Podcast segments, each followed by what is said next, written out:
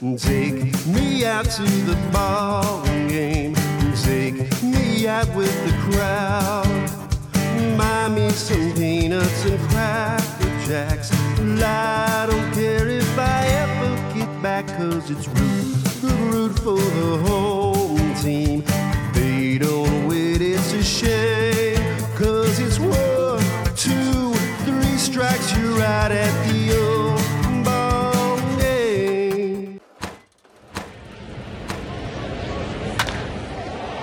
Welcome to Let's Get To, the baseball show from the fan's perspective. Now, here's your host, James Christopher. Let's Get To presents the first pitch. Opening thoughts from James Christopher. And welcome to Let's Get To. I'm your host, James Christopher, and we are through the first week or weekend or so of Major League Baseball. Remember, if your team went 0 4 playing at home against your division rival, the season isn't over yet. And if your team on the road went 4 0 against the division rival, the season isn't over yet. Long way to go. Don't start worrying about things until sometime around May. Memorial Day is usually what we go with on this show. But that's the Major League opening, and it was fun and it was great. It was great to have baseball back. It was fun to see all the fan bases uh, just getting excited, getting pumped up. Some Twitter meltdowns, maybe a little too early for that, but again, it was fun. But it means that we're also closer to a lot of other opening days that are just as important. Now, you'll notice that I'm wearing a t shirt that says support local baseball. It was a gift from my wife, who is amazing. Uh, I think I've now worn it, a bu- I've worn it a bunch of times since she gave it to me just a few weeks ago. But we are getting close to the opening day for the affiliated minor leagues sometime around May 4th. We're going to see the Atlantic League kickoff, the Frontier League, the American Association, the Pecos League, the Northwoods League, the Prospect League, on and on and on and on and on. Local baseball is where the majority of baseball is being played in your community, in your area, and we just want to remind everyone again to support them.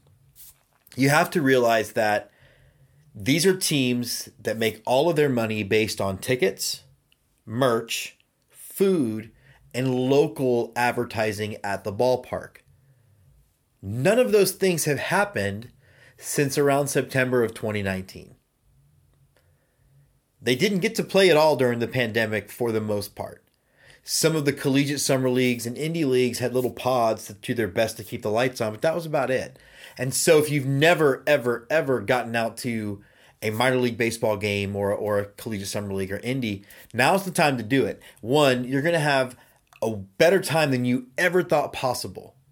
You're going to enjoy fireworks on a Friday, a Thursday, Thursday, superhero night, on and on and on.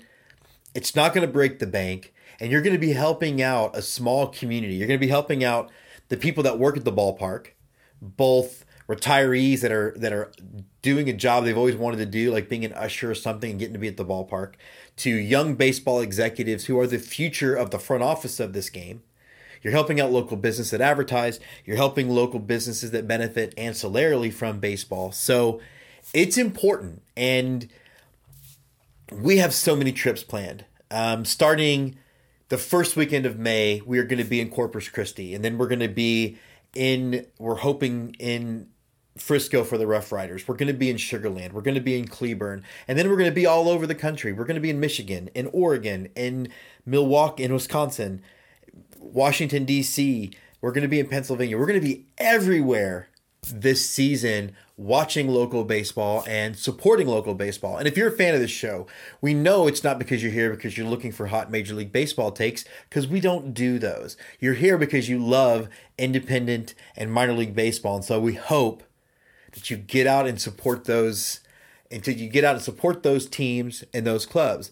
And we open invitation. If you had a great experience on at one of these games, if you got to go see uh, um, the I don't know the Tri City Chili Peppers, and you want to come on and talk about it, open invitation. We want to hear about all of your experiences from all over the world of baseball.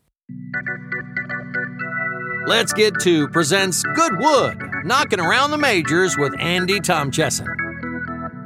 So we're going to jump into Goodwood this morning with Andy Tom Chesson. And Andy, we've actually got, you know, a, a Major League Baseball political decision. Now we're getting the tweets of baseball should players should just shut up and not and not get involved in politics. But Major League Baseball has pulled the All Star game and the draft out of the Atlanta, Georgia area as a result of them passing their their voting law. Good decision by Major League Baseball or overstepping?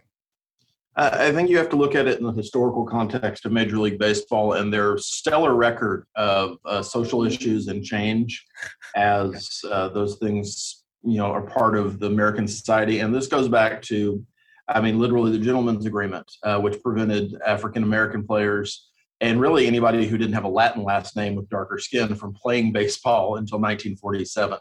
Um, that wasn't a quick reaction to the uh, result of the Civil War, frankly. And that's how far it goes back. So you're literally talking about 1947 before you let an African American man play baseball.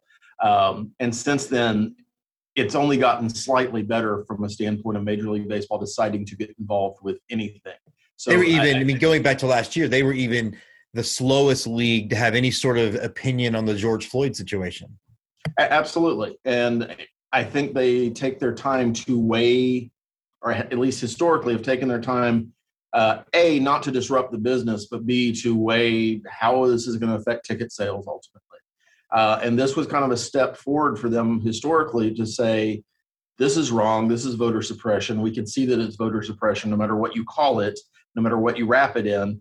This is what it is, and we don't want to be a part of it. And I think it is um, a necessary. I, I do agree with the move, uh, but I also think it's a little bit calculated on Major League Baseball's part because 100% they're trying to appeal to younger voters, and this is an issue that absolutely younger voters care about. One of the things I found interesting was the pushback from it. To me, when I read the news, I was, oh, completely makes sense. This is what they should do. And we'd already seen precedent. We saw precedent with Disney pulling productions out of North Carolina after the bathroom bill, things like that. I was shocked to see so many people that I would have thought, you know, being um, in favor of the move, including some of the, the the voting rights activists in Georgia being against the move. I guess citing the fact that it wasn't fair to take sixty billion dollars worth of business away. Is it one thing when you pull out of North Carolina where there's largely nothing versus pulling it out of a major metropolitan area like Atlanta? Is that the issue, or is it just it affects me more directly so now i want to be upset about the move? I think that's more of it. I think it's the uh, i'm more affected so i care kind of thing. Um, reality the reality is if you're doing the right thing it shouldn't matter. Um, if it's north carolina where there is no business or there is it's georgia where you have a major league team who is a world series favorite at this point uh, those things shouldn't matter if you know that you're doing the right thing. And I'm, you know, giving Major League Baseball the benefit of the doubt, which, as we know, if we've listened to previous episodes of this segment, is difficult for me. Um, I, I think you know their their intentions are in the right place, and ultimately, yes, it affects businesses. No, it's not fair to people who don't have control about it. But it literally is the only voice Major League Baseball has in affecting things for their constituents. And so if it takes a bold master stroke, uh, a, a, huge effort, a huge gesture to have their voices heard, um, I think that's right. I, I think that's what you do. And I say that as somebody sitting in Houston, Texas, knowing that we have a similar bill sitting in our state legislature right now that, if it's passed, would potentially preclude Dallas or Houston from ever having an All Star game, or at least in the you know the near future. Not that we're in the rotation. Um, and then you know, the danger of it, I think, is that you potentially are going to be in a place where maybe Seattle, California, um, and New York are the only places that you can have an All Star game if you're going to host it in one of your one of your major league stadiums. Which I'm guessing Rob Manfred wouldn't care about because if it's in New York, he can just you know roll out to the draft for the first two picks and then disappear and hand it off to one of his underlings. Uh, he doesn't attend the All Star game anyway because um, you know why would he? So, you know, little loss for him. Yeah, and it does seem, you know, there are whether no matter how you want to look at it, some of the things that are in this bill. Um, for example, I know at least in one version of it, no early voting on Sundays. And we know that a lot of African American churches go to church and then they vote early voting as a collective group, um, handing out food and water, things like that, limiting the polling places. All of those things do add up to voter suppression. Absolutely. Um, and you talk about uh, in Texas, the Texas bill, and I know Georgia has a similar thing, uh, allowing early voting, but limiting it uh, to five o'clock every day. And I think starting at like nine. So if you are somebody who works eight to five, you can't vote early. If you are somebody who is a shift worker and you go, say, three to 11 um, or work overnight, you now have to decide do I go to sleep and take care of all the other things I have to take care of, or do I go vote? Um, and knowing that you're potentially going to be living in a place where the polling places are limited, um, now you have to anticipate waiting in line. And if you're waiting in line, you have to anticipate waiting in line for hours, and no one's allowed to hand you a bottle of water. Uh, there's some uh, reading of the Texas rule that says maybe you can't even bring water. Maybe they don't let food in the polling place or online at all. That way, just to remove any suspicion. So now you're asking people to potentially sit, and I'm not making this number up, eight hours in line for the privilege of voting, the right of voting. Um, no food, no water, no place to can't sit. That's another thing. There's no sitting when you're in line. Um, no drive-through voting because that's somehow illegal and bad. Uh, so all these things combined are absolutely targeting the working class person, and the working class person tends to skew younger, tends to vote Democrat, and, so that's where this is coming from.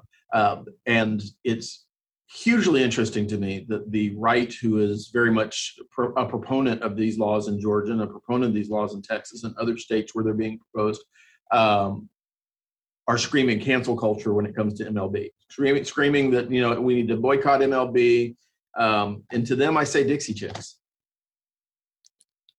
Yeah, I mean you're right, and and just to further your point, um, when you make it harder and, and this and I'll say this to those people that maybe don't see the problem with some of the provisions of the bill because it doesn't occur to them but those of you those of the people who do work hourly hourly shifts hourly wages they can't take the time off. You and i can get time off pretty much whenever we want to right. that is the privilege that we are living our lives in they do skew young they skew lower economic which means they also skew people of color and so if you don't see it as suppression yeah, of course, it's not going to be a sign like back in the day that said Irish need not apply. Of course, it's not that. They're smarter than that. It is definitely some form of suppression.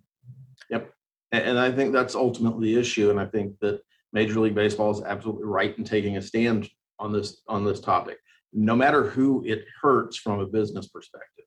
Um, and I think ultimately you have to kind of look at it from a blind perspective and say, is this the right thing to do? Yes, we'll deal with the fallout later versus what's the fallout and then figure out how to act. And then right, um, very- and I think, you know, one of the few times I'm, you know, happy to say, I think Major League Baseball is on the right side of history with this.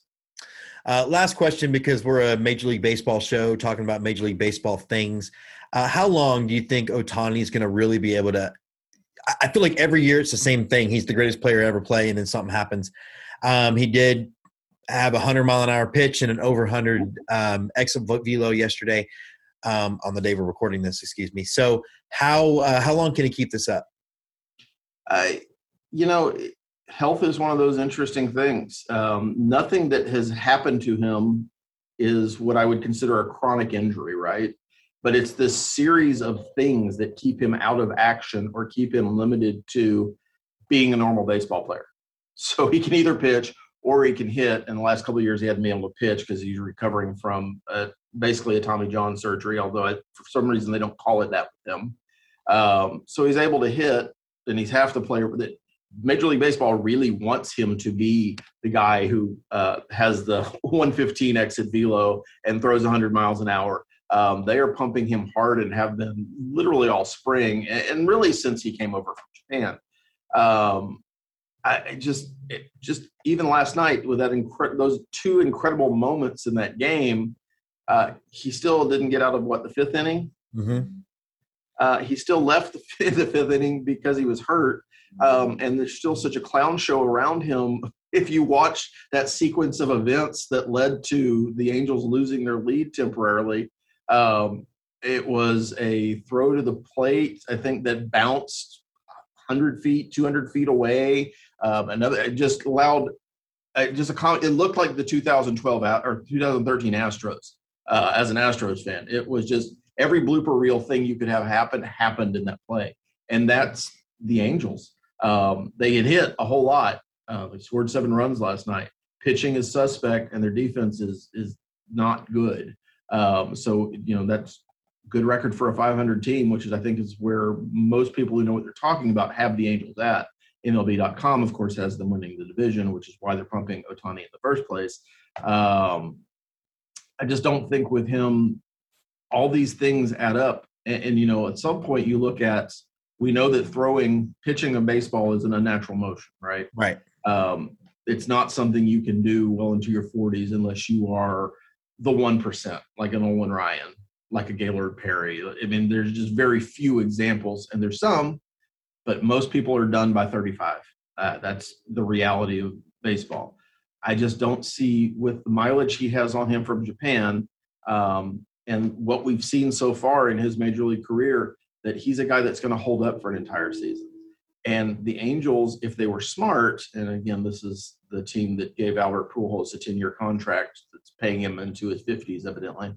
Uh, not as bad as Bobby Bonilla's contract, which will still no. pay him. Still being paid, yeah. Decades from now. Um, let him pitch, let him hit, but just pick one because I think his body would have time to recover. Um, his body would have time to be what it could be rather than let's have this freak show that ultimately doesn't win games. And that's where that's the status he's in right now. He's freak show great thing to watch. And, I, and you look at Twitter last night as he was going through the first few innings, um, comment after comment about uh, this guy's special, this guy's incredible, it's so much fun to watch. But how much fun is it to watching him sitting on the bench because he's hurt half more than half the time so far in his major league career. Yeah, and there was even a lot of national writers saying that even with his pitch count, he should have been out before the collision at the plate. Um, he is Andy Tom Cheston. This is Goodwood. We will be back next week to see what's going on in Major League Baseball. On deck, the Let's Get To interview. So we are super excited to welcome to Let's Get To Hannah Huseman. She serves as the mental skills coach for the Philadelphia Phillies. She earned a Master of Science degree in sports psychology and motor behavior from the University of Tennessee Go Volunteers, focusing on improving performance against amongst athletes of all different ages. She's a certified mental performance coach. She's also a former two sport division athlete in both basketball and softball. Hannah, thanks so much for jumping on the Let's Get To. Hey, thanks for having me today. And we have baseball back. How cool yes, that? we do. It's amazing. It's yeah. I watched way. I, I sort of went into this because I'm an, as you could tell, an Astros fan. So it's a little weird for us right now. Um, I kind of went in going, I'm just going to watch a few games and ended up watching all four. It was nuts. Yeah, yeah. I know. It's so exciting. It feels like a small piece of normalcy is kind of getting back into place. Like now that baseball's back, the world can go back to normal. I, I, agree, and and I think by the end of the season it'll be just like it was. Um, tell me a little bit about you though. How did you get into baseball in the first place, and then also working as a mental skills coach? Yeah, so um, I guess I'll start with how I became a mental skills coach because then it kind of trickles into how I got into the world of baseball. But um, so I was, like you said, I was a student athlete my whole life. So I kind of always knew I wanted to stay in sports. Um, I just didn't really know to what capacity. And so I thought I was going to be a coach for a really long time. I actually went to school. My undergrad was in exercise science. I thought I was going to be a strength and conditioning coach for a long time. Um, and just started exploring options and realized none of them are really like lighting my soul on fire basically and i've always been really passionate about wanting to do something that i love day in and day out and it was actually my senior year of college um, i took an elective class in sports psychology like you know last semester like wasn't thinking anything of it and i was like what the heck is this why have we never heard about it and how can i learn everything about this subject um, and selfishly was mad i didn't get to have that during my career you know we had you know, a few series left, and that was it. And I was like, "This, we, how come I didn't hear about this my freshman year?"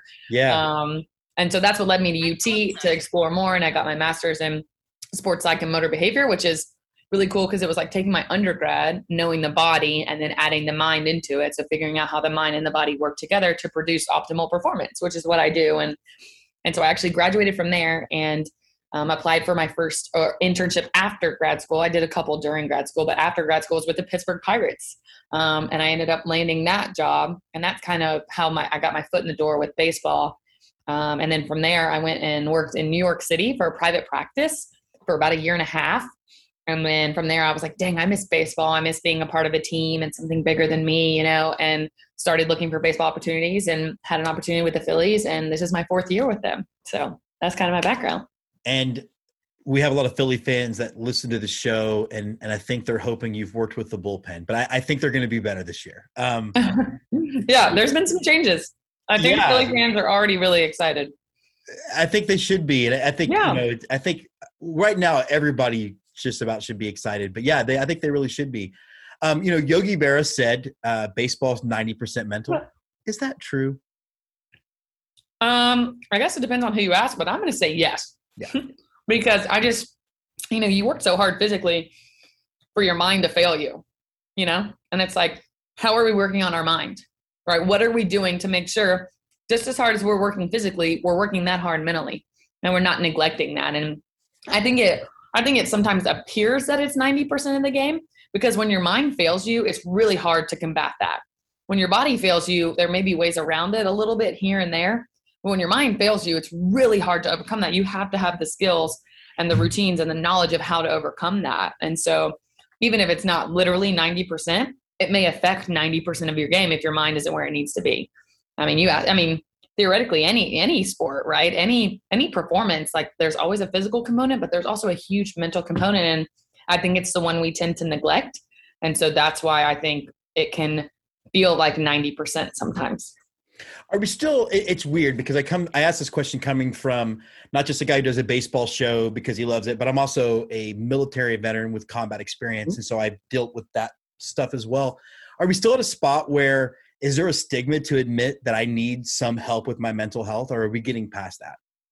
Great question. Um, I think there's a little of both, uh, and I think it's something that we fight constantly on a daily basis. You know, and like first and foremost, there's a difference between mental performance and mental health.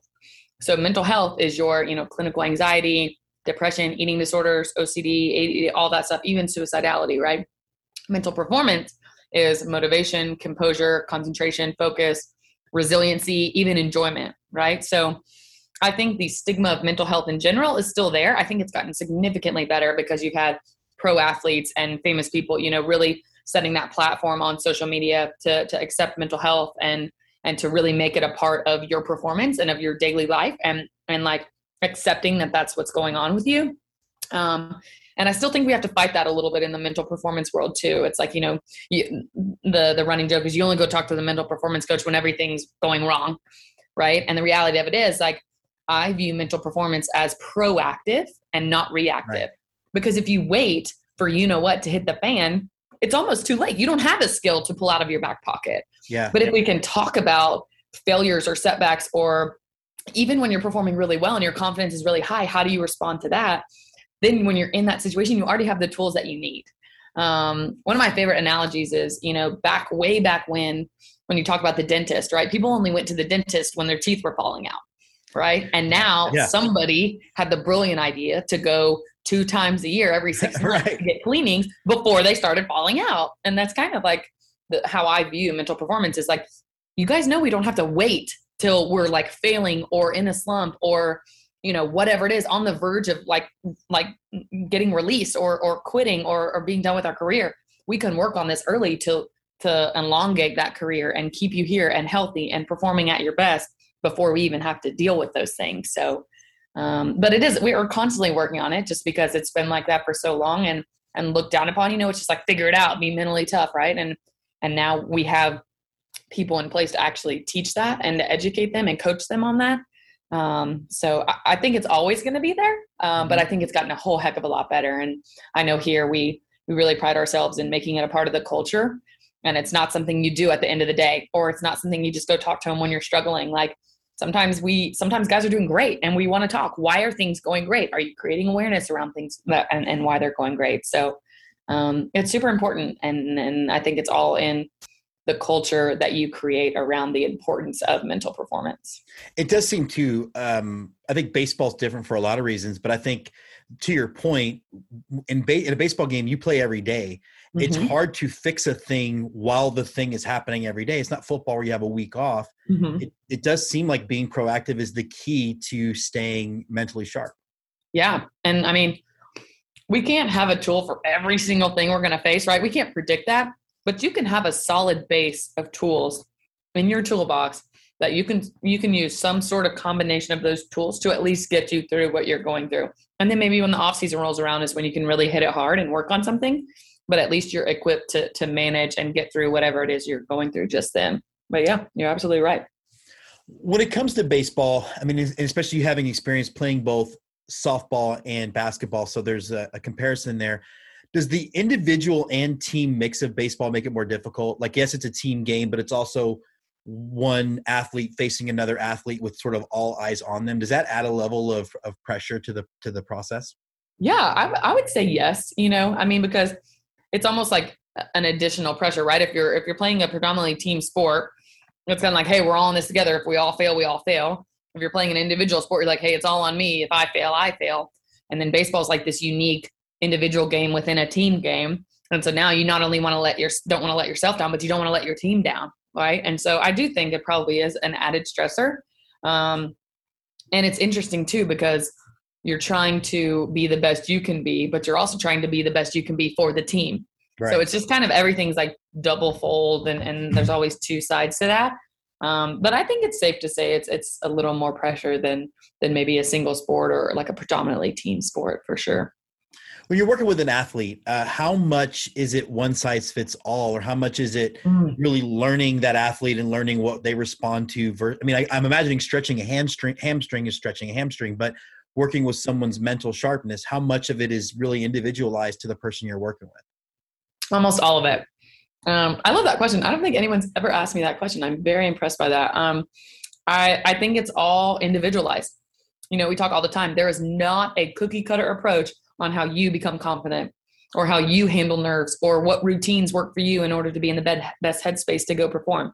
It's all individual. And that's the cool part. And one of my favorite parts of the job is getting to know the player first as a human being and then helping them as a player. Because if I don't know who you are as a human being, then it's going to be really hard for me to help you as a player because who you are as a person 100% affects who you are as a baseball player. And even if you have an alter ego when you go play, like that's still affecting it in some way, shape, or form. Um, so it's it's definitely getting to know the player. It's a lot of trial and error, figuring out what works for them, what's worked for them in the past may not even work for them right now, right? And and right. so it, it's challenging. It's like we have multiple ways for a player to build confidence, right? And it's up to us to figure out okay, here's what we think will help. Try this and see if it works. Okay, didn't work. Try this. Try that. Or maybe we nail it on the first time, but it's definitely individualized and and trying to combine that person and player um, component of it. How um, entrenched is this in in the sport sport of baseball? Like, are you all working with minor leaguers all the way up? Is it a program? Are all teams doing it, or are the Phillies one of the few? It's one of those areas I was very interested to even learn about you because I've heard about pretty, pretty much all level of preparation in in mm-hmm. baseball, particularly being an Astros fan from like sort of the nerd rooms of all the guys with the computers. But this seems like something different. Is it something the Phillies are kind of one of the first, or is it something that's replicated through most of the other MLB teams? Yeah, almost all MLB teams have mental performance coaches, um, and it ranges from somebody who is kind of contracted out, right? So they may not be full time with the club, but they may come in and out on on occasion to people having seven or eight full-time staff members in their mental performance department. So at the Phillies, um, we have five right now.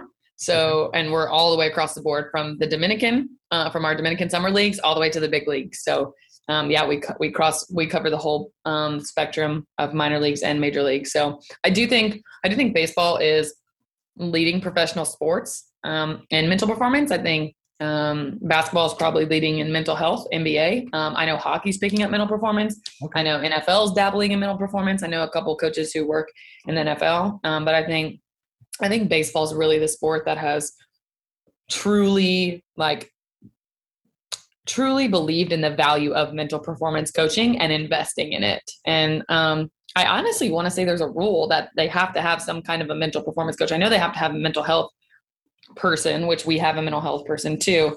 Um, but I think almost every club has to have a mental performance coach too, even if it's just um, contracted out. But yeah, every team has one. Um, and then it just depends. Sorry, I, sorry. Continue. I'm sorry. No, it just depends on if, if it's one or if it's nine. You know, it does seem like baseball would need that the most because it is the sport where you know they talk about it right, steady heartbeat the whole time. You can't. It's the sport where emotion very rarely plays a role. Like you can see a, a basketball player get fired up and take a game over, but you know, in baseball, it's almost like if you try too hard, it doesn't work. It does seem like that would be the edge that really could put a team over the top. Yeah, and I think I think also in baseball you have so much downtime. Like you have so much time to just think. Right in football, you don't have any time to think. Basketball, you don't have any time to think. It's like read and react, read and react, re- react constantly. But in baseball, you have in between innings. You have when you're not hitting. You have when you're in the field, right? And and there hasn't been a ball hit to you. Like you get one or two balls hit to you a game, right? It, roughly, right? So there's so much time to like you know we call it like dome up, like get in your own head. Um, and so I think that's why too, because like say you have an at bat that you struggled with or you didn't perform the way you wanted to perform, you're thinking about that at bat for probably the next hour until you get another at bat. Right. And so it's yeah. like, how can you handle that, be on the field, do all of those things, and still be able to perform, like still be able to catch a fly ball or make a play in the infield or whatever it is, even though you just failed epically at the plate. Right. And not letting that carry over. So I think there's just a lot of downtime, which is why I think you can get in your head and and start to believe those those negative thoughts that creep in you know you talked about this being your calling and you took the class in college so what mm-hmm. is your favorite part of it is it working with young minor leaguers is it getting to you know work with veterans who maybe are open to a new style of thinking which part really kind of just makes you go home and, and feel like you've put in a good day's work that's a really good question i think one of my favorite parts is when guys have this like aha moment where they're like oh my god like that thing we talked about I played really good today because of it, or I've been playing really good, or I changed this, or I did this, or I made this adjustment. It's almost seeing them buy in right in front of your face because some of them listen and believe in it and go apply it, but when they, like you know when they buy in and they're like, okay, this is actually something I need to make a part of my daily routine, and I'm like, heck yes, like my job my job is just beginning in that moment, but mental performance is weird because you can't really force mental performance on anybody right? If you're not ready to hear mental performance, then like I can't force you to practice mindfulness or force you to set goals or do any of those things. I could, but it would it could actually do more harm than good.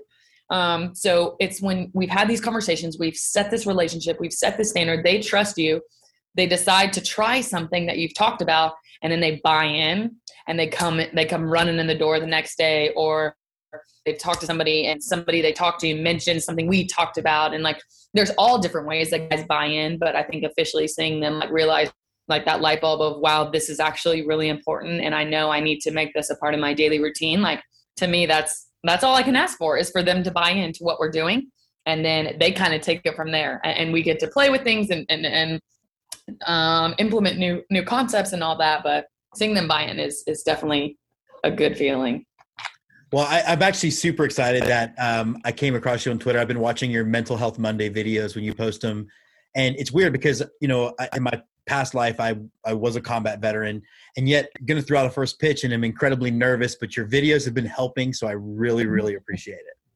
I love it. I'm glad you tuned in. And she is Hannah Huesman. She is the ment- one of the mental skills coach for the Philadelphia Phillies. Hannah, thanks so much for jumping on Let's Get To, and good luck this season. Yeah, you're so welcome. Thanks for having me. Who's on first? The Let's Get to Local 9, brought to you by Zoomer Sport. All right, we are jumping into Let's Get to You with super good friend of the show, Tyler Stamm. Tyler, the GM of the Sugarland Skeeters, his position hasn't changed a lot, but he's gone from GM, commissioner of a of a of a mini league, to now GM of a AAA franchise. Tyler, how are you doing? I am doing good it has been a crazy 365 days, man. I mean, from pandemic, like you said, doing the Constellation Energy League, uh, knocking that out, all the cool stuff we were able to do last summer, then mm-hmm. jumping into affiliating with the Astros, becoming the AAA franchise, and now we're a big construction zone, uh, redoing quite a bit of the ballpark and giving it a facelift. It's been a very crazy year, but doing good. We're hanging in there. Yeah, I mean, and you know, I know like it, it, feels like it's all getting back to normal. I know people are getting vaccinated, the teams are getting vaccinated. I, it's just it's going to be awesome. I want to talk a little bit about the construction first because you're the guy to talk to because you know a big part of this whole contraction thing was that they needed to bring facilities up to a level in which if you draft a player and pay him 10 million bucks you want him to play in and most of the contacts we have the the the, the, the parks aren't having to be drastically renovated what are the astros doing because and and I know they're not turning the field blue. People with no sense of humor. um, although, uh, but talk about just what all is gone because I've seen the construction fig, uh, pictures. It looks like it's going to be a whole new place. Yeah, so I mean, it's uh, a lot of what we're doing though. Honestly, just follows MLB guidelines. So basically, every uh, they call us the 120 for all the affiliates.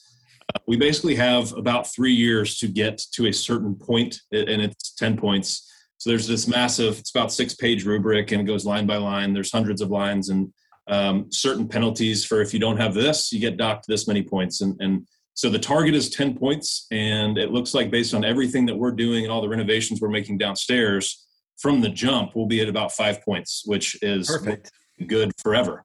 Um, obviously, we'll be tweaking and taking care of the place accordingly, but we won't have to. It doesn't look like we'll have to go through any major you know, like adding the female locker room. I mean, that's an important piece of it's a 10 point deduction. So when we are redoing downstairs, that's something that we added um, that we didn't have before.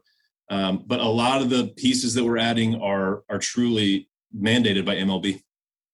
Yeah, and I think um, I think it's interesting too because at least with you guys, my heart goes out to some of these like very downtown ballparks without room to grow. Y'all at least mm-hmm. had some real estate to grow if you needed to. Sure. I mean, we, we really could. Um, we actually didn't end up going really outside of our walls. Uh, we did everything in our in our existing tunnel, so that went well. Uh, we will grow outwards, you know, in, in, grounds. Like for example, a lot of our grounds area is now going to be the batting cages, so okay.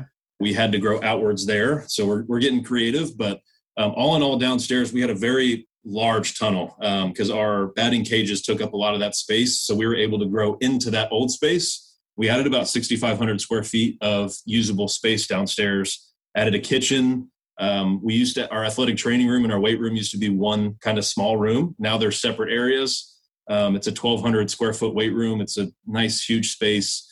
Um, the visitors' locker room improved. We didn't really have any dining room for them. Um, now they have like a little kitchenette, their own dining spot, so they have a good kind of hangout where they didn't before. Um, the entire tunnel now is going to be climate controlled, which in July in Sugarland in a tunnel, it got pretty toasty, but now yeah. 70 degrees all the time. So it's it's getting way way better, yeah. Uh, and we're excited. Let's talk about the, what what part will the fans see? Um, how will it be different for people that are used to going to see Swatson in the gang? How will it feel different? What kind of improvements will we see in that perspective? So a lot of most of the improvements are aesthetic. Um, you know, like we painted the foul poles Astro orange. It's awesome, right? When you walk in, there's just the big staple Astros orange color. Uh, yeah. We nets all the way around the bowl. Uh, that's something that I wanted to do um, previously. We just didn't have the funds for it, but now that's a big priority. It'll cover every single um, seat in the lower bowl. Good. Uh, and uh, we're redoing the restrooms, which we're majorly due for an upgrade um, and just a refresh. So those will be much cleaner. Um, we're put, putting a lot of paint up, you know, where it's just old. It's 10 years, you know, it's time for painting. It's time for just those kind of um, touch ups, and that we're doing a lot of that. So it will look very clean, crisp. Uh, we're adding all new premium seats. Um, our, our normal field box seats are in really good, great shape right now as it is. So we didn't really have to touch those, just light repairs. Um, but the premium downstairs and upstairs seats need some help. Um, so those are going to be all brand new. Um, but really, that's that's kind of it. We're adding a also. I don't know if you've seen it, but in right center, we're adding a bullpen patio. It's a field level suite. Yes. Um, so I'm pretty stoked about that. We haven't had a new like part of the ballpark since I've gotten here. So yeah. It, and it's going to be a new destination. So that's exciting, and fans should look forward to that. Um, one of the questions that I'm getting from one of my producers, actually, I got it before he came on, and I know it's frustrating your social media team, but I have to ask when can we order 5950s? we actually got them in today. How do they are they sharp? The, I tell you what, they look the great. S, the SL looks sharp. Yeah, they're they're here. So we're going to open up the team store. We were going to open up this week. We just didn't have any new. Our merch didn't make it in yet, so it didn't really make sense to you know say come on to this new store and we have all of our just old merch. Yeah. Uh, now we'll have a good in- integration of new merch and old merch uh, when we open next week um, here in the middle of April. One of the things uh, you guys were way ahead of last year um, was the COVID thing. I think I told you offline. You and Round Rock, I think, set the standard for how baseball can work uh, in a pandemic. So, looking at it going forward, um, do you have a plan how we're going to start? Are you do you have plans for how things can get more and more open, or I mean, how how thought out is this, and and where is it going to look like at the beginning of May when you finally get back into town? So the the crazy part about this is it's still even now a year later it's so fluid. Um, it's changing all the time. I mean, one week it's hey we're gonna be at 25% capacity and we're gonna have this and that and that, and then the next it's hey you can retract this, and now we're hearing you know at the major league level if 85% of your players get vaccinated this will come off. You know things will be back. So we're we're planning in the background for everything like you and I have talked about. Um, like we're planning on, hey, here's full COVID protection at all times, and then we're also planning for, hey, what does it look like if it's relaxed? Um, you know, right now we have plans to have plexiglass because that's part of an MLB mandate with buffer zones um, for, from the players and the fans. Um, but I haven't ordered it yet because I'm just waiting to see, like, if I'm going to go spend X amount of thousands of dollars on plexiglass. I, you know, I'm just waiting to see. I mean, so we're gonna have we're gonna be ready for whatever um, is mandated, but it's just changing all the time, and we're always getting notices. Hey, now you're good to do what the state says. Now, nope, let's retract, and it's it's a major league baseball mandate. So it's just trying to figure out the happy medium, I guess. Yeah, and you know, um, uh, I'm sorry. Correct me if I'm wrong. Remind me again. How many were at Constellation last year for the Constellation Energy League? It was about ten percent. Is that what y'all were letting in? No, so our max capacity last year was 25 Okay. six, I think it was, if we sold every seat available. Okay. So at a minimum, we're starting there, and then hopefully July comes around, and Fauci's saying full full full Sure. stadiums by the end of June. Um, and I will say this again, another big compliment to how you and your team handled the pandemic. We traveled all over the country, as you know. Y'all were the only ones who did promotional giveaways. Everybody else sort of took that back. Um, and that leads to the question of one of the teams that does promos better than just about any. You can't see it in the shop, but my framed Swatson Jaws poster is on the wall. Um, what can we? What are we looking forward to this year? Do we have an answer on that yet? So it's still being finalized, uh, and I wish I had spoilers. I just don't. Um, I've been so honestly so swamped Yeah. with production, making sure everything's getting open. I've been kind of out of the loop on marketing, but I know we're going to be doing um, our standard lots of giveaways. Uh, you know, every Saturday um, there's going to be a giveaway uh, that whole first homestand to the first 2,000 um, every single night. So things are getting even probably beefier than they are um, or than than they were.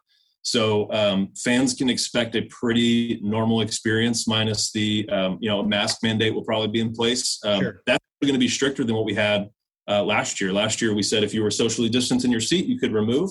Um, now it's an MLB mandate that once you're in your seat, if you're not eating or drinking, even in your in your seat, you got to have a mask on. So again, that's something that could totally change between now and our first game, but um, it's really going to people who came to a Constellation Energy League, Energy League game.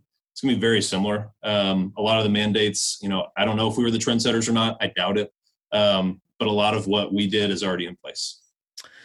Get, no, definitely pat yourselves on the back. Again, uh, you and Round Rock did a lot of everything. You had different ideas executed and landed in the same spot. We had baseball back largely due to y'all's efforts, and y'all did it better than just about anybody. Um, so definitely, you should call that a win. Um, you know, one of the questions I wanted to ask about was working with the Astros because you Mhm. have been, you know, before you're independent, anything goes. Has it been sort of fun to to get to talk to them and, and have ideas to how to make things better and more fan friendly and fun? Um, you know, somebody else to bounce ideas off of. For sure. I mean, I think the biggest difference is, um, you know, and there's nothing wrong with with being a mom and pop, but we were a mom and pop, and you know, a lot of things that we did, it was just kind of bounced off internally, um, you know, and let's just kind of make a, a planned decision and go with it. And now, you know, even when the few days I've been up at Minute Maid Park, I mean, there's just you know, decades worth of you know policies that work. And it's just a much more corporate feel. They've got you know just things are just really buttoned up. And not to say that we weren't buttoned up before because we were but in in just a magnified way. And it's been really helpful. I mean down to the way they run um, lost and found. Like whoa what yeah. doing it like that you know? Um, Yeah. way they do egress and uh, you know getting people into the building. And it's just it, it's been really awesome just to have these question marks that we've always had like hey this is like 90% we'd like to see it improve. They're like oh just do this. And it's like wow that's a great idea. So um, i think the coolest absolute coolest part so far is that everybody over there that i've worked with um, is just so passionate about the game. Um, they're passionate about the business of baseball um, and they're just excited to just integrate with us and we're excited to integrate with them it's just been it's been fun uh, working with people who are just as equally passionate about something as i am um, that's been my favorite part so far Well, last question then. Um, you know, your home opener. Uh, remind me again your home opener date.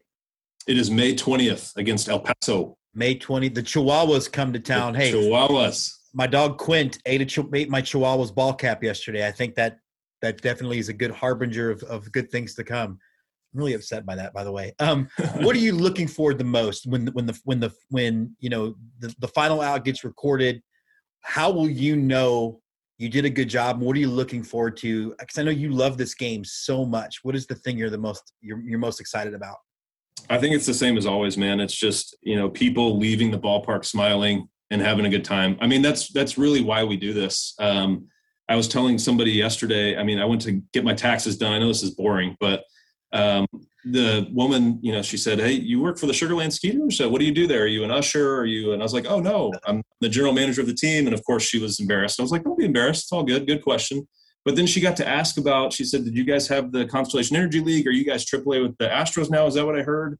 Um, and just you know, I know it sounds so stupid because we're we're fun. Like we're not a, a necessity, um, Yeah. but fact that we're able to bring smiles to people's faces, and she, you know, she got to get out of the house and go to this baseball game um, and watch a team managed by Roger Clemens last year. When there's all this chaos in everybody's life, um, it just brings purpose to the job, man. You know, um, and uh, that's really what I'm looking for. Just just people walking out of the game, baseball's back, smiling, great night, see y'all tomorrow. That's that's I'd be a happy camper if that's happening.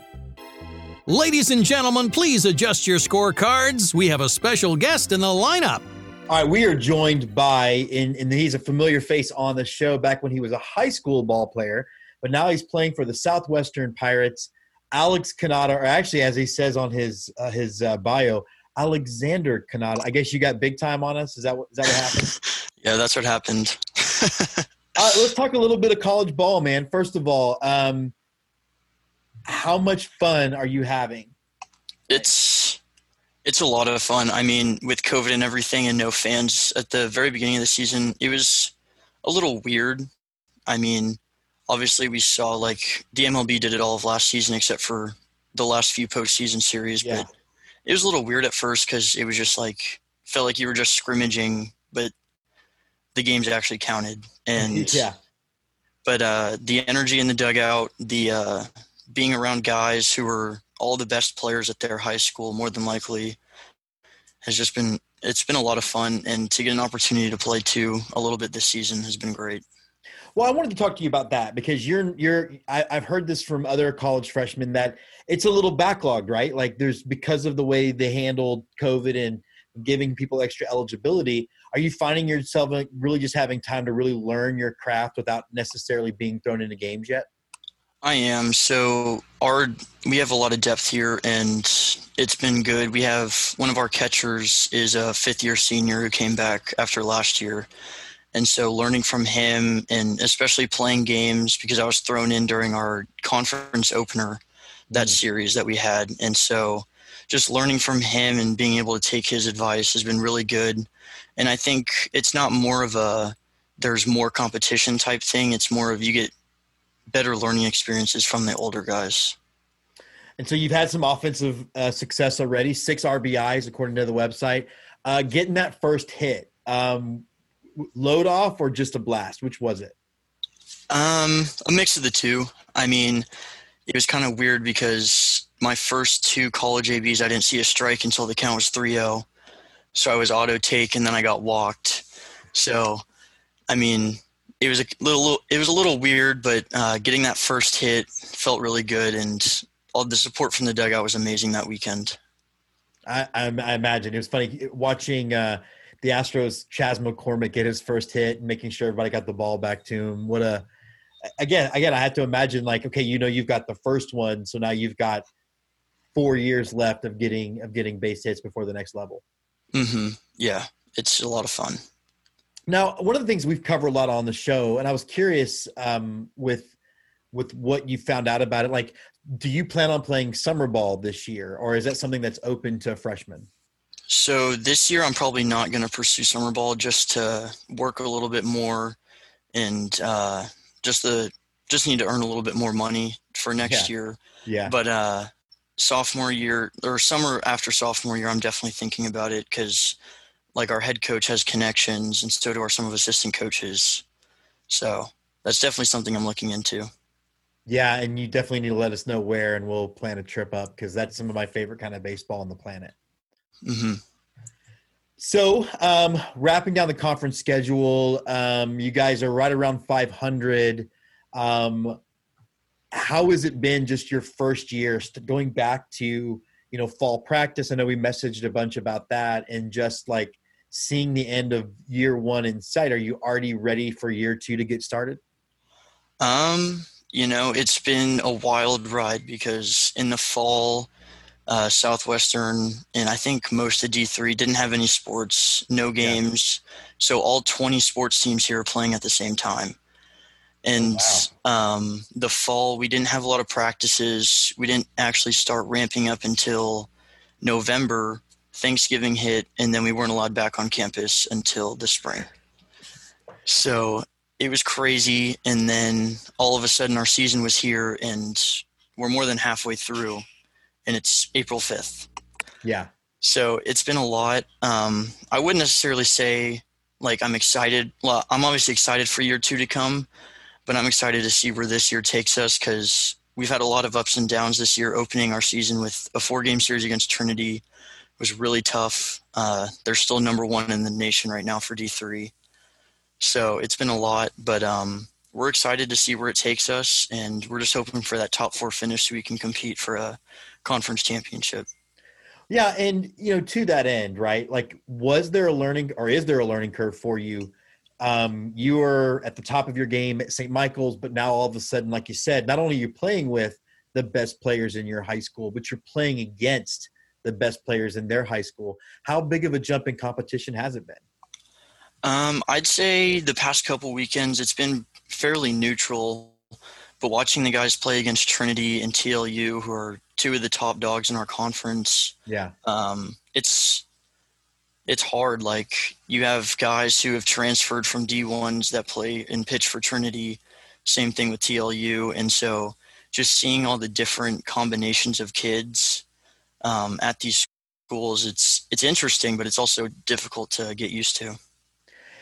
I guess one of the things too, like, give us a glimpse. And this is not your this is not your last appearance for the season. Like, we're we're we really are planning on having you on, you know, once a month. And I know we we sort of got jammed up the fir- for your first couple appearances, but like the, a look into the eye of the student athlete. Like, are you able to kick back and watch Yankee games? We all know you're a big Yankee fan, or is is it really books in baseball for you right now, twenty four seven? Um, I'd say it's books in baseball, and then you just got whatever game, whatever game's on TV, you got it on in the background, and you peek up a couple times. Yeah. Um, okay, well let's let's do that for the last minute or so. Um, you're obviously you play baseball. You know this game is a grind. Tell me you're not jumping off any bridges over the one and two start. No, Good. no. Yeah. I mean, the fact that uh, King could go six innings scoreless, 16 straight retired against the Blue Jays gives me some optimism I haven't had about our pitching staff Yeah. the past couple of years. Uh, offensively, we have one of the best lineups, and I have no doubt they'll figure it out. I mean, it's professional baseball. It's not going to be easy from day one. Yeah, unless you're playing in Houston, apparently. Yeah. They mashed. They did. Yeah. You know, Alex, 15, 17, 19, 21. That's how the Yankees season ended in the year 15, 17, and 19 every other year. I think I'm going to send you home sad this year, buddy. I don't know. I mean, I don't know. Maybe 17. We shouldn't have gone home sad. Oh, come on. I knew it. I knew when I brought this up, that's what you were going to do. I knew it. Uh, I knew it. Unseal the Yankee letter, bro. Let us see it. Oh, hey, until it comes out, I don't know what you're talking about. No, no, no. He's Alex Cannata, great friend of the show, playing for the George, the Southwestern Pirates in Georgetown, Texas. We're going to do a couple live reports from there. Alex, thanks for jumping on, man. Thank you for having me. Go Go Astros, a focus on H Town hardball. All right, so we're actually having Andy Tomchesin back because it's Go Go Astros, and now we're recording this about two or three days before the episode drops, Andy. So let's put ourselves in the mindset and ignore the fact that the Astros will again start um, with a two game series with the Angels. Let's talk about why we should be excited about a four game demolishing of the Oakland Athletics, and then why we shouldn't get too over our skis about it, allowing for the fact that it's also only 2.5% of the season. Well, I mean, the first part of your question is the easiest part. And let me start off by saying, so glad that you let me come back to Go Go Astros after I've been managed for, you know, since last season. Promoted, but yes. No, whatever. Your your words. Um, it's great to be back.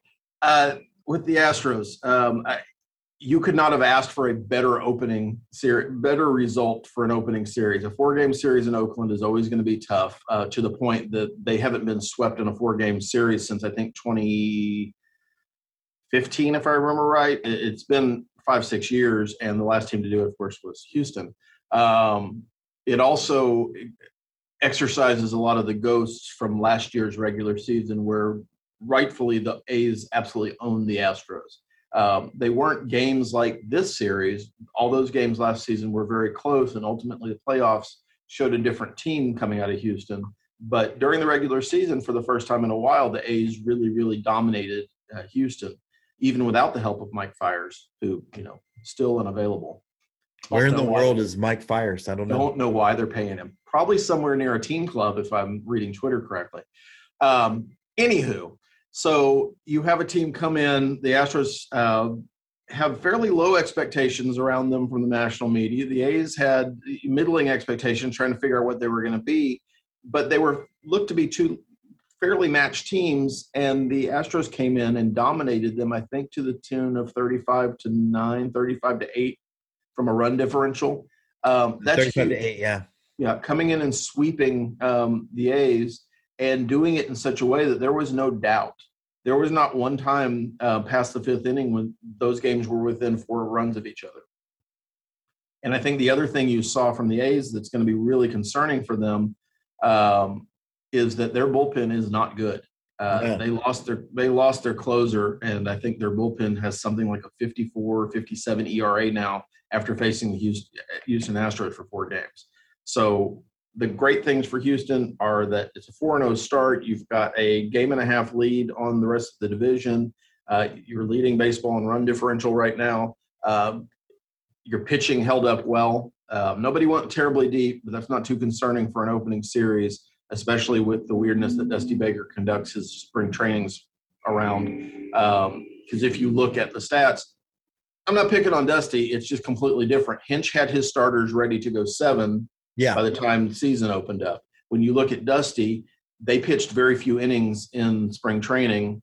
Relatively, I know there was a lot of backfield work and a lot of simulated games, but in games they pitched very little um, compared to the AAA staff and compared to the bullpen guys because that's where the question marks were. So they'll work up to a six, seven inning start. I, I believe. I think that's you know ultimately where the goal is. Um, it's so weird to say that it's not the goal to finish games anymore because that's just not a thing in baseball in 2021. uh, and that's weird for Dusty because he li- plays baseball in 1975. So you know you'd think it might be a little bit different. Maybe Hank Aaron told him something. There was actually a Hank Aaron quote in his press conference. I can't remember what it was, but he made a he made a Hank Aaron reference. Um, now, why why shouldn't we get? What concerned you? Let, us I mean, I had some things that concerned me. What were some things that concerned you uh, from the series? Well, I think one of the things to you know continue my thought from just a second ago, the A's look like um, hammered dog poo poo um, for a good part of the series. So I don't know that we you know got their best effort. I'd like to think so, but I think you I think it's a little bit like a spring training game um, or a spring spring football game where our offense looked incredible. Well, that means your defense wasn't great. Um, I don't know how to evaluate the A's yet because they're different than they were last year. They have some of the same, you know, they have Chapman, they have Canha, uh, they have some of their guys, but they just didn't look good. Um, and a lot of that was bullpen. Their starting pitching didn't hold up. Uh, their hitters didn't look like they knew what they uh, had at the plate. And uh, I know we're talking about the Astros, but it, it's you know a direct reflection of who you play. Uh, Elvis Andrus and Jed Lowrie are a definite downgrade um, from what the A's had in their middle infield last year. And so that affects a lot of things. So the competition level is something I'm concerned about at this point because it's hard to tell after one series. Are the Astros really that good, or are the A's really that bad, or is the story somewhere in between? Um, when you talk specifically about the Astros, though, I think there's a couple of things that kind of stick out for me. Uh, the biggest one and, and I'm you know probably going to be guilty of this for, for a while this year is Myles Straw. Yeah. Um, he, this is the second year in a row where he's had a really good looking spring and then come into the season and not done much. And full caveat, this is four games in. right. But I don't necessarily need him to hit the ball. I need him to get on base, uh, if, especially if he's eight, nine in the order. Uh, my bigger concern with Straw is that this um, incredible defense that he's supposed to play only works if he's behind the ball. Um, if he's coming up on a ball, that's fantastic. He can flag down anything that's in front of him. He seems to have real problems understanding how to play a ball off the wall to the point that the A's had two triples um, this year, both of which were misplays by Straw because he was standing on the warning track, one of them at the base of the wall while the ball hits 20 feet up the wall and then bounce caromed way over his head. Whereas a George Springer, a Jake Marisnick, uh, some other guys that we've seen in recent past that had a better idea of what they were doing uh, would have been 20 feet into the grass to play the bounce. And he didn't seem to understand that. And so now you've got Kyle Tucker coming from right field. And in one of these instances, having to flag the ball down because it's shot so far over where Straw should have been. Yeah. Um, that that's a big concern. And then you compound that with the idea that he's not getting on base. I think he's batting 174. Um, so that's a concern for me. The other concern I have is again four game series, first four games of the season. Uh, Carlos Correa didn't do much, and for a guy who is in a contract year, who wants that thirty making a lot of noise about wanting you know Yeah. three hundred million dollars plus and saying Francisco Lindor's the market, you're going to have to produce better than that. Uh, his defense was fine, but uh, he left a lot of runners on base. Uh, he left a lot of opportunities on uh, let go, um, let go of a lot of opportunities that just he has to he has a couple of rally ending double plays he hit into. Yeah. Yeah, he did, he absolutely took the Yuli Gurriel role from the last couple of years of just hitting into double plays at the worst possible moments. Um, and it's just, I don't know if he it was a bad series, and that's most likely what the case is. Yeah. But maybe it's something different. Maybe he's put so much pressure on him that he's you know choke, uh, throwing the bit a little bit, or maybe he's pouting, um, which is another real concern with him because he is fairly hot tempered. Um, so you know those two things for me are, are issues and things that you need to watch. Having said that they both could hit these next two games in los angeles or anaheim and the whole world feels better. We're still so young into this season because it is as you mentioned 2.5% of the game Yeah.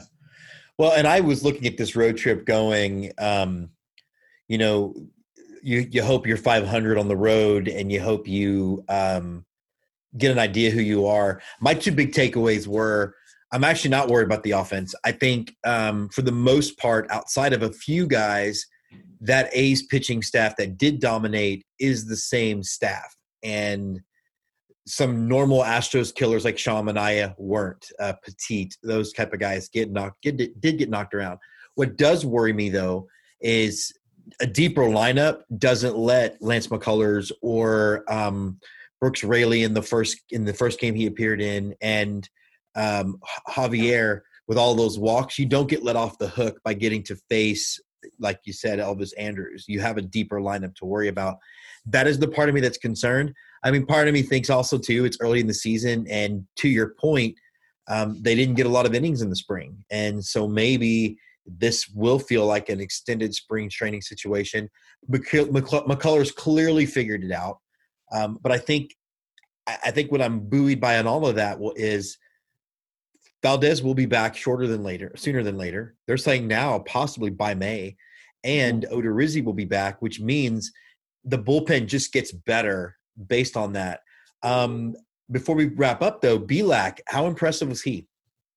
Um, I think you're going to have a real interesting time um, because, to your point, Odorizzi comes back next week in theory, um, and you know you're only going to go a month, maybe two at the worst case scenario without Framber. Uh, let's see how Garcia does tonight against Anaheim, um, Los Angeles of, and I can't even keep track anymore. They're the California Angels because that's what I grew up with. Yes, yeah, yes. Um, but you know, how does Garcia perform? Bielak has uh, shown he had spots last year where he looked really good. He also looked like a rookie in a lot of other spots. Um, but it's super impressive to throw four and two thirds innings, um, come out with a win, and th- those. I'm sorry, I said four and two thirds innings, four and two thirds perfect innings. Yes. Um, no hits, no base runners. It, it was an incredible performance. Uh, admittedly, against an A's team that was probably pretty frustrated and pretty ready to go home at that point but uh, impressive nonetheless. So you have him, you have Urquidy who pitched well, ran out of gas. You're going to have these two starters come back. We don't know what Garcia is going to do. You've got like six guys potentially for three rotation spots because um, I think Greinke and McCullers are fine. But then where do you slot these other guys in? Um, so it's going to be interesting to watch Dusty with a lot of pieces to play with. And to your point, that only makes the bullpen better if Dusty uses them correctly. Because you brought up Brooks Raley. Uh, how he gets two appearances, especially after the first one, without having a you know little breather in between those, I have no idea because it wasn't like it was a lefty lefty matchup that yeah. you know was we had to play the stats and that's he's our left-handed guy. It just literally is Dusty goes with feeling when it goes to managing the bullpen, and unfortunately, when he does that, as we saw last year, some guys will pitch every day some guys won't pitch for 10, 12 days. And then they're thrown into these spots where they're expected to perform. If you have a deep bullpen, there's no reason that Brooks Raley has to go in in, in both of the games that he appeared in. And just there's certainly no reason. Just because it worked out is not an excuse to make right. decision. There's certainly no reason to have him continue to go in after he faces minimum of three batters if he's struggling like he was in the first outing. Yeah. Um, Meanwhile, did we, how how long did we see Enoli Paredes? One game.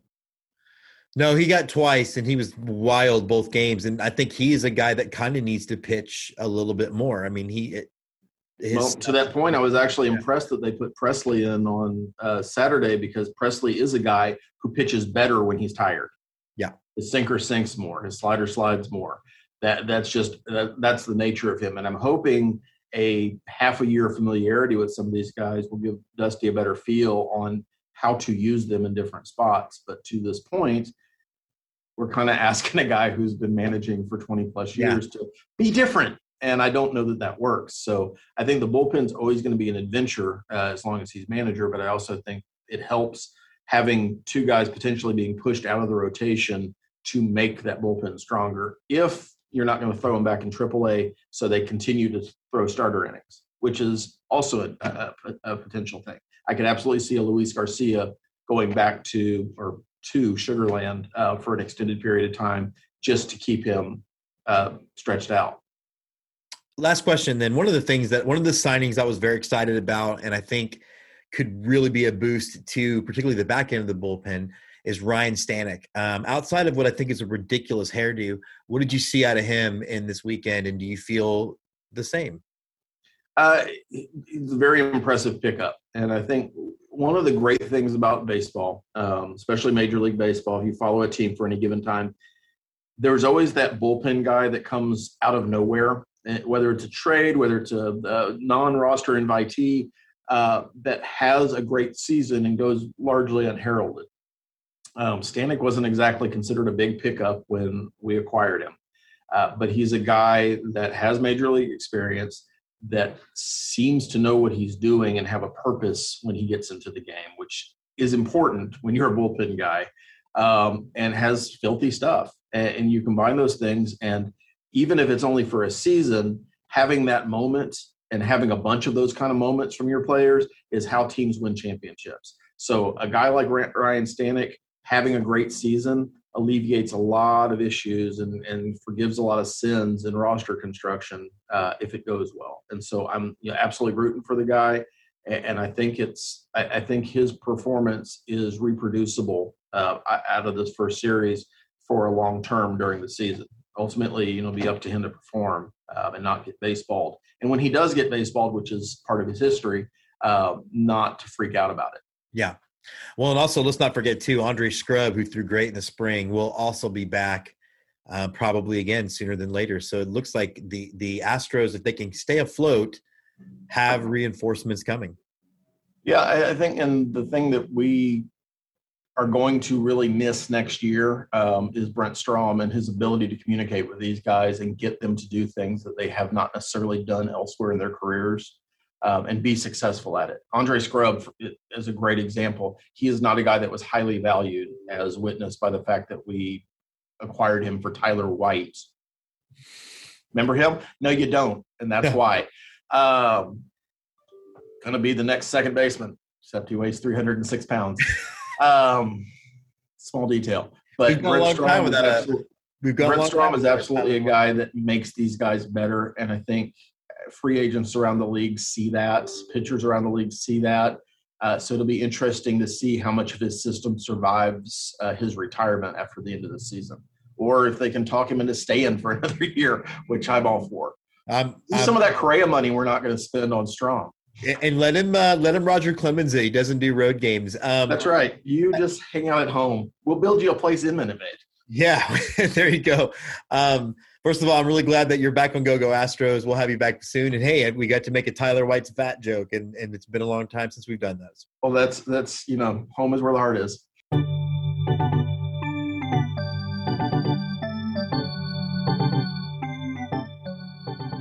Raiders of the Lost Diamond, a look into baseball's past.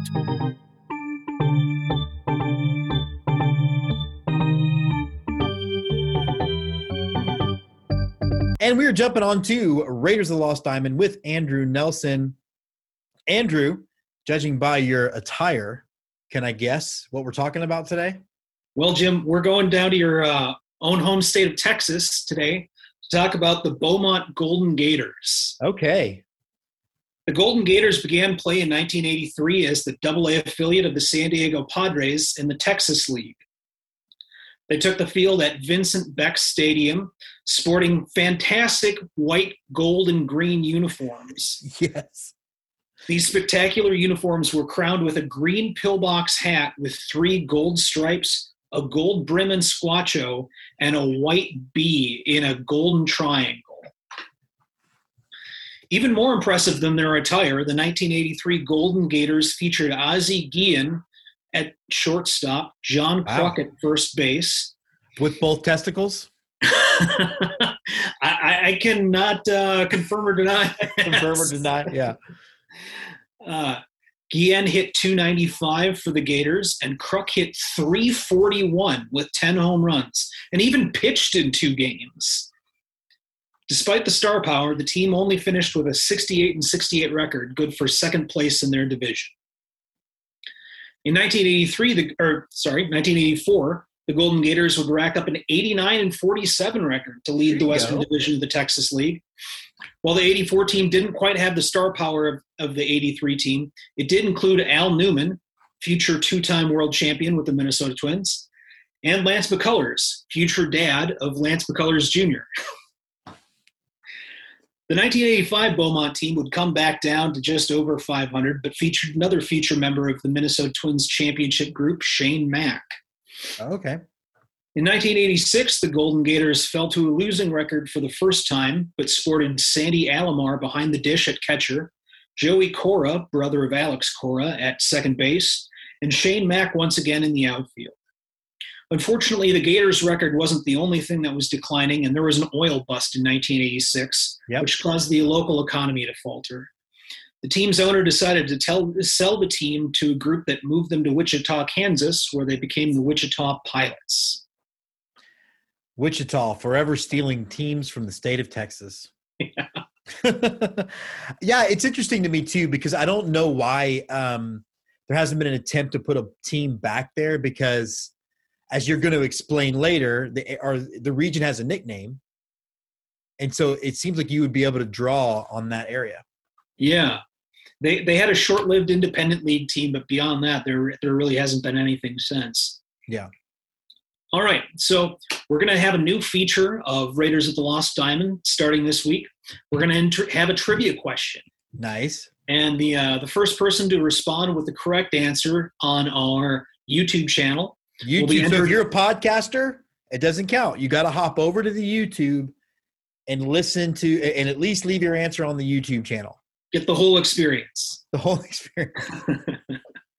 I got a face made for radio. Yeah, it's going to be a lot of fun. I mean, we're trying to get some audience engagement, and I know that this segment's really popular with certain members of our fan base, and I think it would be a lot of fun for them to get the opportunity to interact with us a little bit more. Yeah, definitely. So, uh, first correct response on the YouTube channel gets entered for a drawing that'll be at the end of the season for a fantastic Let's Get Two prize. Okay. All right. So, the question for this week, and we'll reveal the answers at the beginning of the subsequent Raiders segments. Uh, the question this week is The Beaumont Golden Gators on field cap logo was a B in a golden triangle. What is the significance of the golden triangle? I almost spoiled our very first uh, uh, trivia question. Yeah, get your answers in again on the comment on the YouTube channel. Um, Andrew, you're going to be back next week. I, I, this is me telling you, you're going to have, I think now two or three Raiders in a row. Uh, but Alright. thanks so much for jumping up. And first, before we let you go, let's talk a little Minnesota Twins baseball. Uh, good start to the season. Yeah, I you can't help but be excited. Uh, and it seems like the Bomba squad is back. Um, we've already had some health and injury issues, but they're they're still producing despite that. And the pitching looks great for the most part. So I'm feeling pretty optimistic. Let me ask you this real quick as somebody who's not an Astros fan, and then we'll let you run. Um, a lot of social media um, ha- uh, mileage has been gotten for how cute is it that people are throwing actual trash cans onto the Oh, field. Uh, Yeah. is that cute to you, or should that be immediate banning for life to you? I- in my mind, don't throw anything on the field ever, especially behind Mike Trout. Oh yeah, I didn't even realize. That's the other thing. Like how how tone deaf are you? you you're not gonna you weren't gonna hurt any. I know you're trying to send a message, but you if you if that thing would have bounced or something would have came out because one of them was an actual trash can, and then you Yeah. hurt your franchise player. Could you imagine? It's just ridiculous. It I mean- almost makes you wonder though if they're there to boo the Astros versus do they actually care about Angels baseball at all? So everybody can take this with a grain of salt because I'm a Vikings fan, and until Sean Payton is gone, I will forever hate the Saints and uh, anyone involved with their team and anything they do. Sure. Um, but for my money, if you're focused on something that another team did several years ago now, more than what your own team is doing, that doesn't say much for your fandom or your team. So I think that's well said, and I think you're exactly right. And I, I love hearing that from somebody that's neutral. And I think, um, you know, there there were two people that paid 800 bucks a piece each to be there to boo, and I'm just like, you got nothing better to spend sixteen hundred dollars on. Um, he is Andrew Nelson. He's holding down Raiders of the Lost Diamond. Uh, Andrew, we'll see you in in just a short week. all right. See you then, Jim.